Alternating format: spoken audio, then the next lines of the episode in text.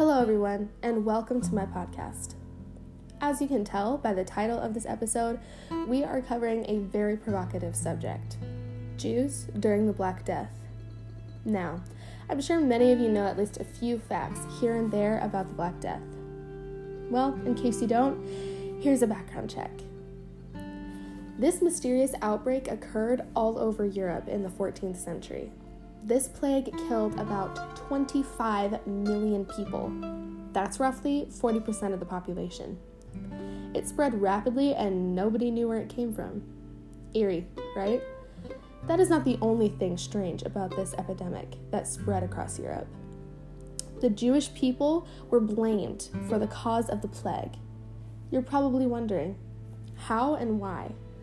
Well, in this episode, we're discussing just that lots of civilians spread rumors about Jews pouring poisonous powder into wells circulating through France and Germany. Nonetheless, what really started the plague was fleas attached to rats that would appear in the streets. These rumors eventually led to massacres against Jews. However, this wasn't the first time that Jews were blamed for something they didn't do. The First Crusade of 1096 began with the attacking Jews, who were apparently seen as enemies of Christ. Jewish communities were destroyed, and many Jews committed suicide because of how intense persecution was towards them. Jews were burned on structures made for that purpose, and for about a hundred years, Jews were forbidden to live in the city of Basel. Now, a big question is why would the Jews purposefully put poison in wells? And why would people think that? We don't really know the reason why people would start this rumor, but they likely thought it was payback for the persecution. Once the plague started, Jews were seen as a threat. On February 14, 1349, Jews were burned at the stake or some other wooden platform. There were about 2,000 Jews, but those who accepted baptism were spared. Around 1,000 accepted it, so half of the Jews died that dreadful, dreadful night. As I was doing my research, I made a mysterious connection. Some of the Jewish persecution that occurred during the Black Death happened in Germany. During World War II, more Jewish persecution occurred in Germany, and both times Jews were seen as a threat and were killed because of that. Pope Clement mentioned Throughout many parts of the world, the same plague, by the hidden judgment of God, has afflicted the Jewish themselves and many other races who have never lived alongside them. Pope Clement attempted to put a Pope Clement attempted to put a halt to this violence against innocent Jews. The Black Death and the Holocaust have a few things in common. During the Black Death, as well as the Holocaust, large mobs killed or severely injured Jews and burned and ruined their homes and synagogues. During World War II, one night caused a substantial amount of damage Kristallnacht, or the Night of Broken Glass. This mob lasted two days. Second, the Jews were seen as a threat. This occurred both times in the Holocaust and the Black Death at sorry, and the Black Death and the reason behind the persecution. Third and finally, these persecutions happened in Germany and other countries as well. During World War II, persecution occurred in Germany and other countries they claimed Jews did not only die from massacres and oppression, but the Black Death as well.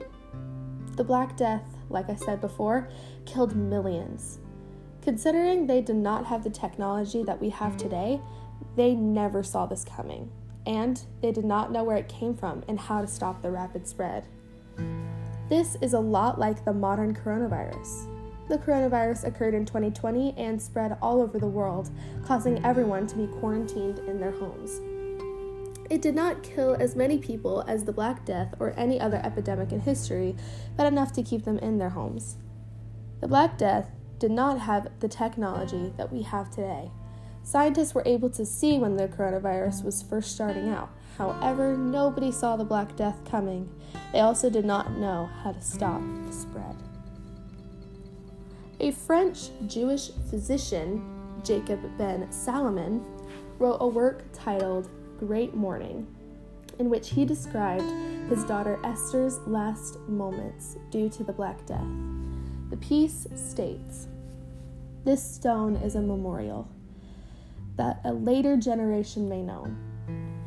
That underneath it lies a hidden and pleasant bud, a cherished child, perfect in knowledge, a reader of the Bible, a student of Mishnah and Gemara, had learned from his father what his father learned from his teachers the statutes of God and his laws, through only 15 years in age.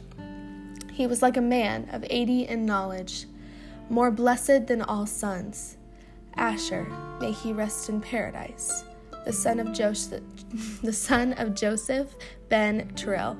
May God comfort him. He died of the plague in the month of Tammuz in the year 1349. But a few days before his death, he established his home. But yesternight, the joyous voice of the bride and groom was turned to the voice of wailing, and the father is left sad and aching. May the God of heaven grant him comfort and send another child to restore his soul. She died from the secondary outbreak in 1383. She described her wishes for when she died. She wanted her money to be donated to charity and her clothes to be given to the poor. Finally, it may be in, conclu- in conclusion that Jews were treated very different during the Black Death. Even though they had nothing to do with it, rumors were spread that Jews purposefully poured poisonous powder into wells, thus causing an outbreak. Because of these rumors, they were publicly persecuted. Little did they know that this was not the Jews who started the virus, but rats with disease carrying fleas on trash feeding on trash thrown into the streets. The Black Death would change Europe's history forever. Thank you for listening to my episode, Jews During the Black Death. I'll see you next time.